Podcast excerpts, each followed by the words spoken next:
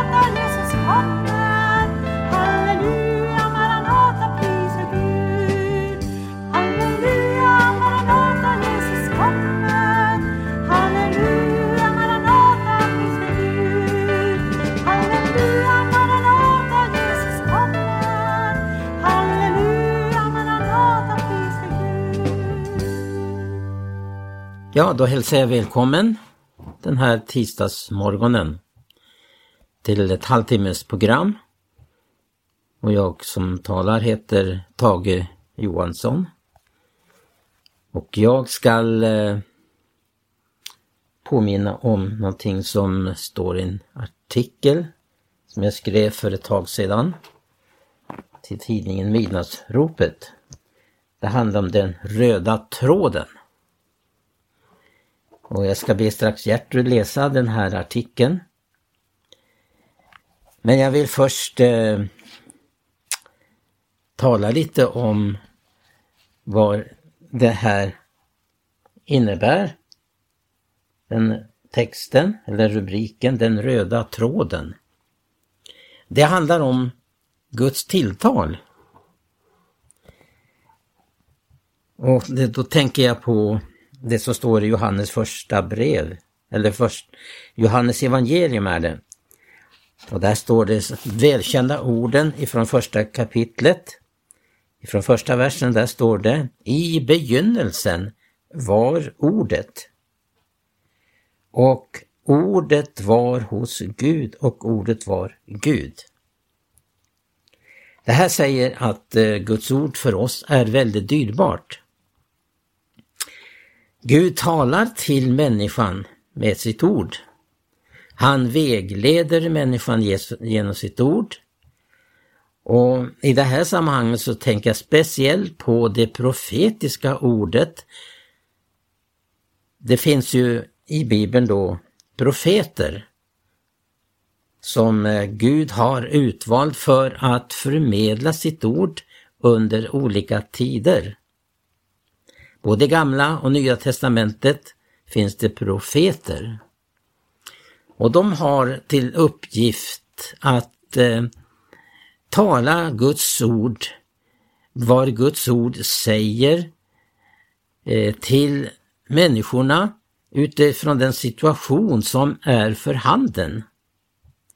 Man kan alltså få direktinformation av Gud och det var det som var profeternas uppgift, att förmedla vad Gud eh, säger till människan i hennes olika eh, belägenheter.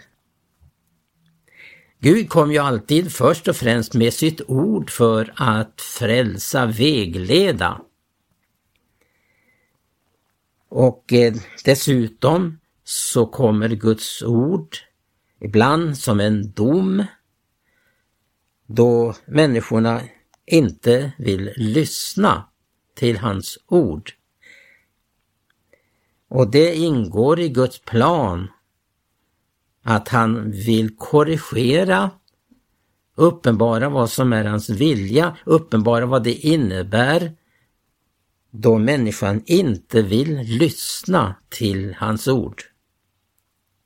I begynnelsen var ordet och ordet var hos Gud. Och så står det att ordet var Gud.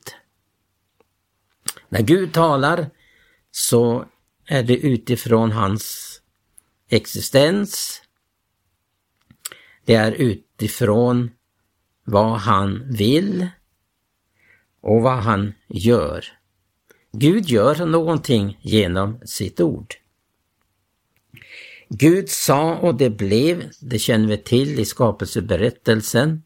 Gud säger och det blir. Alltså har ordet en skapande kraft i sig. Och Det är det som den eh, ofrälsta människan upplever när hon kommer till Gud och blir ett Guds barn. Att hon blir född på nytt genom ordet. Hon tar emot ordet och upplever att Gud skapar någonting i människan genom sitt ord. Därför var det så viktigt för apostlarna att de skulle gå ut och predika Guds ord över hela världen. Och den då som lyssnade och tog emot ordet fick eh, uppleva att man kom att bli en ny skapelse. Alltså ordet föder fram någonting. Men det är inte bara den människa som behöver uppleva eh, Guds ords kraft. För, för det står ju i Romarbrevet att evangelium, Guds ord, är en Guds kraft till frälsning för den som tror. För det första måste människorna få höra ordet för att bli frälsta. Tro kommer av predikan, men predikan i kraft av Kristi ord.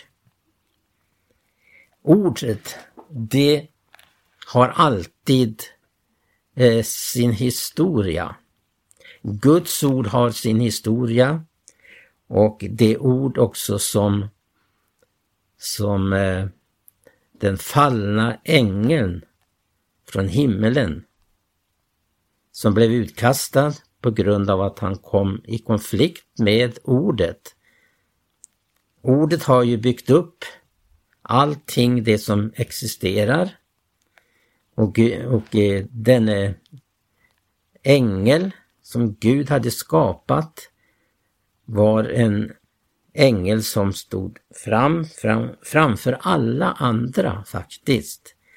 Men genom olydnad mot ordet blev han utkastad och eh, han representerar sedan dess som eh, lögnens fader.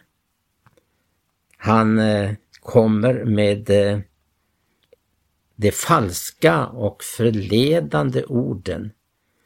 Han utnyttjar sin list, som är hans makt, för att förleda människan bort ifrån ordet. I Bibeln så eh,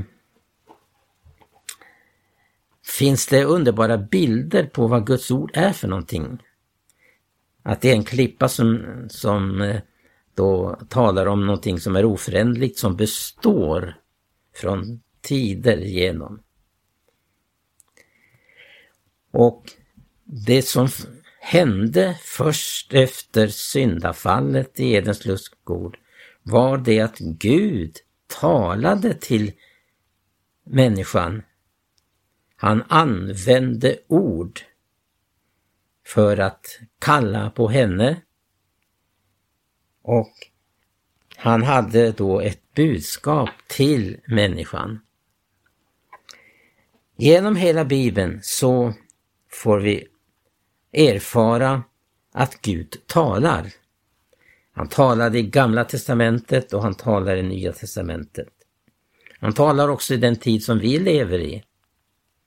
Han talar direkt ifrån det skrivna ordet men också genom uppenbarelsens ande som det uttrycker sig bland annat i Uppenbarelseboken. Uppenbarelsen som kom till Abraham och han lyssnade till Gud och eh, gjorde därefter. Som sagt den här artikeln som jag ber Gertrud ska läsa, som har då alltså rubriken Den röda tråden. Och jag kan läsa eh, några rader som eh, utgör en underrubrik till artikeln.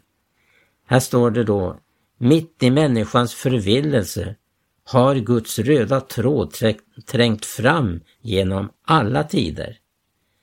Det har skett genom det som varit villiga att lyssna och handla enligt det profetiska ordet för att förmedla det till, till sin samtid.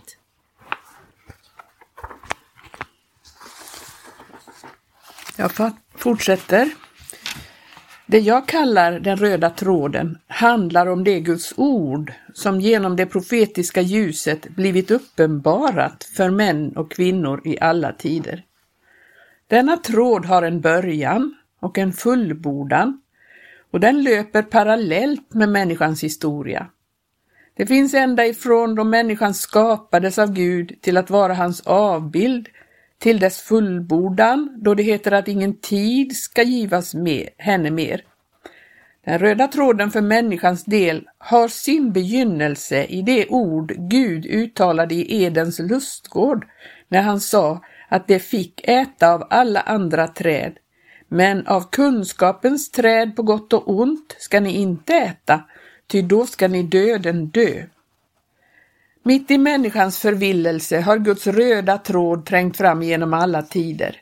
Det har skett genom dem som i likhet med bland andra Samuel och Jesaja varit villiga att lyssna och handla enligt det profetiska ordet för att förmedla det till sin samtid. Det kunde sägas om dem som det sades om David, att han tjänade Gud i sin tid. Det har understundom i alla tider och skeenden funnits män och kvinnor som varit villiga att viga sina liv till att vara en spjutspets med sitt budskap utan att köpslå om vad konsekvenserna skulle bli. Gud kallar ut ett folk på nytt och på nytt igen, ett folk som är rustade till strid. För att vara ett folk utanför lägret med Jesus är det nödvändigt att ta upp frågor om hur den kristne står i förhållande till värnplikten, fackföreningen, skolplikten och abortfrågan. Och vad säger Bibeln om barnen, uppfostringsansvaret, om kärleksfull aga detta har blivit en het potatis eftersom man från myndighetshåll inte kan skilja på kränkande misshandel och kärleksfull aga. Om vi inte behandlar dessa frågor utifrån vad Guds ord lär så är vi inte sanna kristna utan blir som det står i Ordspråksboken 25 och 26. Så som en grumlad källa och en fördärvad brunn, så är den rättfärdige som vacker vacklar inför den ogudaktige. Att vi lever i en tid av total upplösning i dagens samhälle är det knappast någon som tvivlar på idag. Vår tid behöver troshjältar som har mod likt profet, profetissan Debora. Hon blev anförare för den heliga striden. Det är tydligen så att om Gud inte finner någon bland männen så tar han kvinnor till redskap, likt Debora och Jael, hon som med hammaren och tältpluggen riktade det dödande slaget mot fiendens huvud. Överför vi detta till Nya testamentets mark så är vi kallade att med ordet som vårt redskap rikta ett dödande slag mot vår fiendes huvud, bildligt talat. Våra vapen, skriver Paulus, är inte av kötslig art. Vi bryter ner fästen av tankebyggnader som fienden har åstadkommit bland människorna. I Guds församling tar vi alla tankefunder till fånga och lägger dem under Kristi lydnad. Vidare skriver Paulus till församlingen i Korint att när lydnaden hade kommit till välde bland dem var apostlarna redo att näpsa all olydnad. Gud tydliggjorde det här när David av Gud utförde sitt uppdrag då han gick till angrepp mot Goliat. Gud har givit Jesus åt församlingen till att vara ett huvud över allting. Han satte sonen på sin högra sida i den himmelska världen, över alla furstar och herrar i andevärlden. Allt har han lagt under hans fötter. Amen. Broder och syster, träd upp idag i gapet till landets försvar. Gör som Sebulons och Naftalis folk som prisgav sitt liv åt döden på stridsfältets höjder för att undgå förbannelsen som drabbade Meros folk, därför att det ej kom Herren till hjälp bland hjältarna. Vi är som trons folk kallade att handha och förvalta det arv som de första apostlarna lämnade efter sig. Det gällde att rätt förvalta sanningens ord. Om församlingen heter det att den ska vara sanningens stödjepelare och grundfäste. Låt oss avsluta med en dikt av Nils Bolander. Kristendomen var ett örnevangelium, sprunget ur den högsta klippspetsens näste på blanka störtflyktsvingar. Men vi tuktade dess järva fjädrar, rätade fackmässigt ut dess rovdjursnäbb och se, det blev en svart fågel, en pratsam och tam korp. Kristendomen var ett lejonbudskap, ständigt på jakt efter varmt och levande byte, ett ungt lejon av Juda.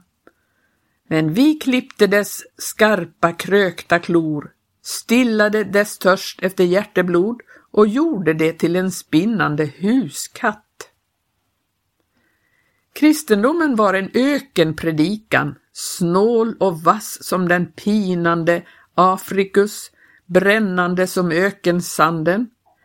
Men vi gjorde den till en trädgårdsidyll, eh, aster, reseda och fromma rosor, ett stämningsstycke i örtagård. Herre, ta hand om vår fromma ynkedom. Giv den snabba örnvingar och vassa lejonklor.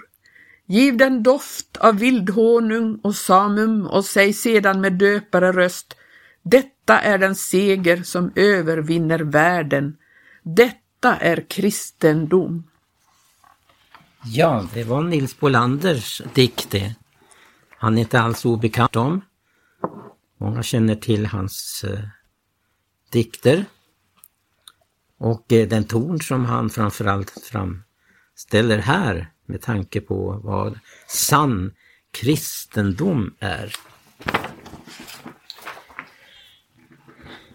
Det har alltid inspirerat mig då det gäller Bibelns budskap. Och Bibeln har ju varit en trogen följeslagare i mitt liv.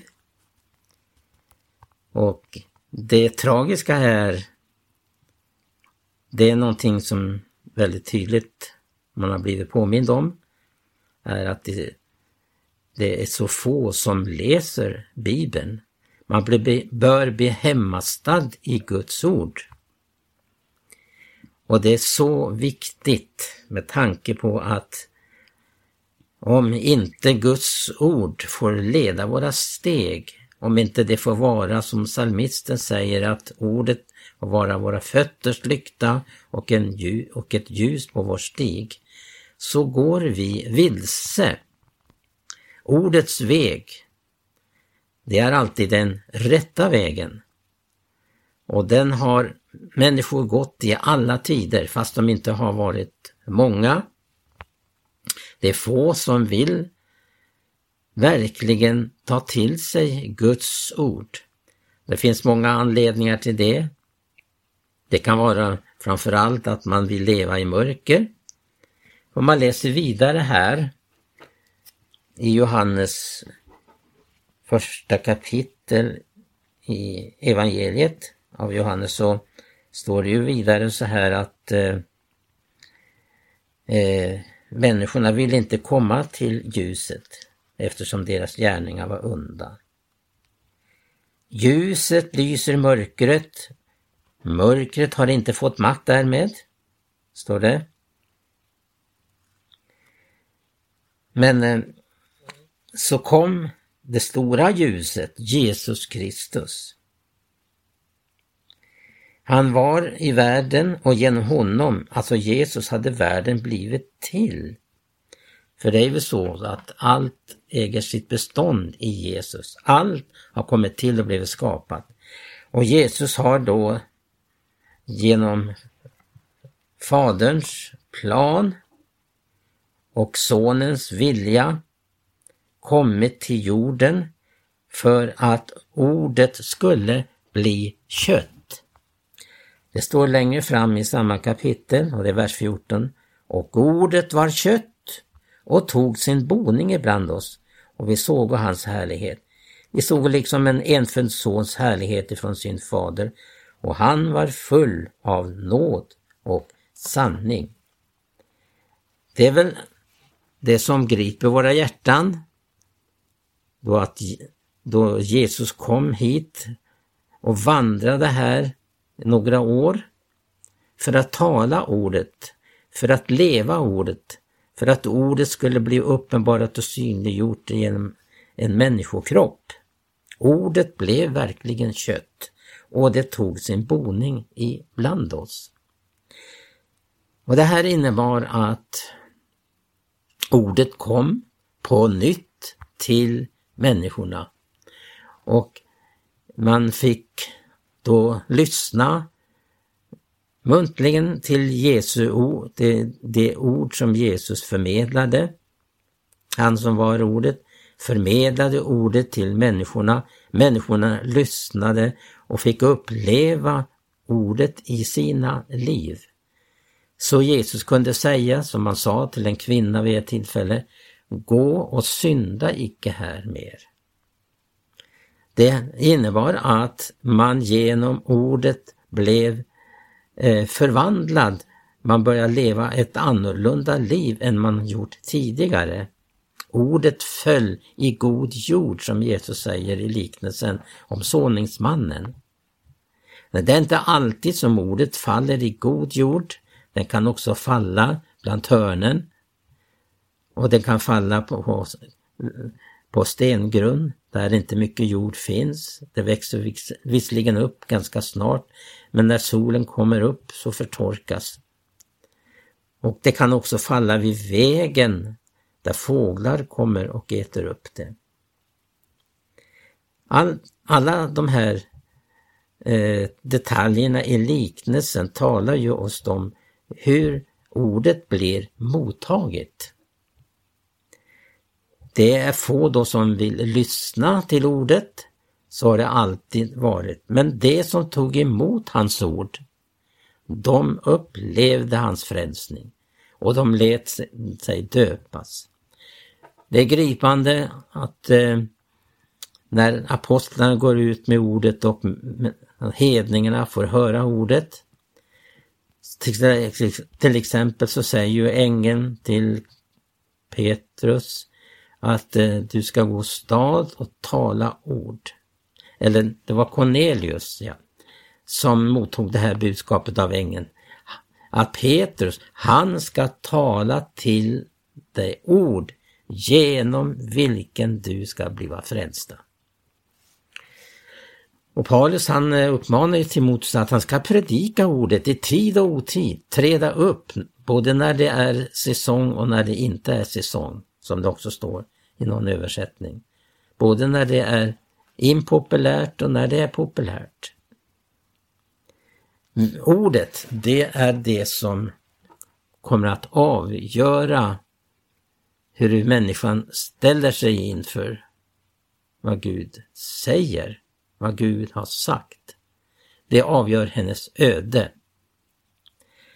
Hennes eviga öde avgörs i detta om hon ska ta emot ordet och uppleva frälsning.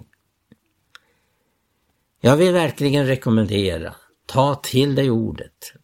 Låt dig uppfyllas av ordet, ta vara på ordet. Ja, det säger Jesus till en församling. Om du tar vara på mitt ord så skall jag också ta vara på dig. Ja, vi är tacksamma för möjligheten att eh, sända ut Guds ord genom tekniken. Och du har ju varit med en halvtimme och eh, vi eh, återkommer och eh, vi ska stå, ta fasta på detta som det står i en sång. Åter till ordet. För mörka tider stunda, så som profeten fordom har sagt. Ja, åter till ordet, det är vårt budskap. Det är budskapet i den här korta, enkla sändningen, enkla budskap. Men det handlar om att du ska uppleva hur ordet är vägledande. Gud välsigna dig och på återhörande. Säg, känner du det underbara namnet som till frälsning Gud oss gav? Vars lovar sjungits ut i hela världen över varje land och hav.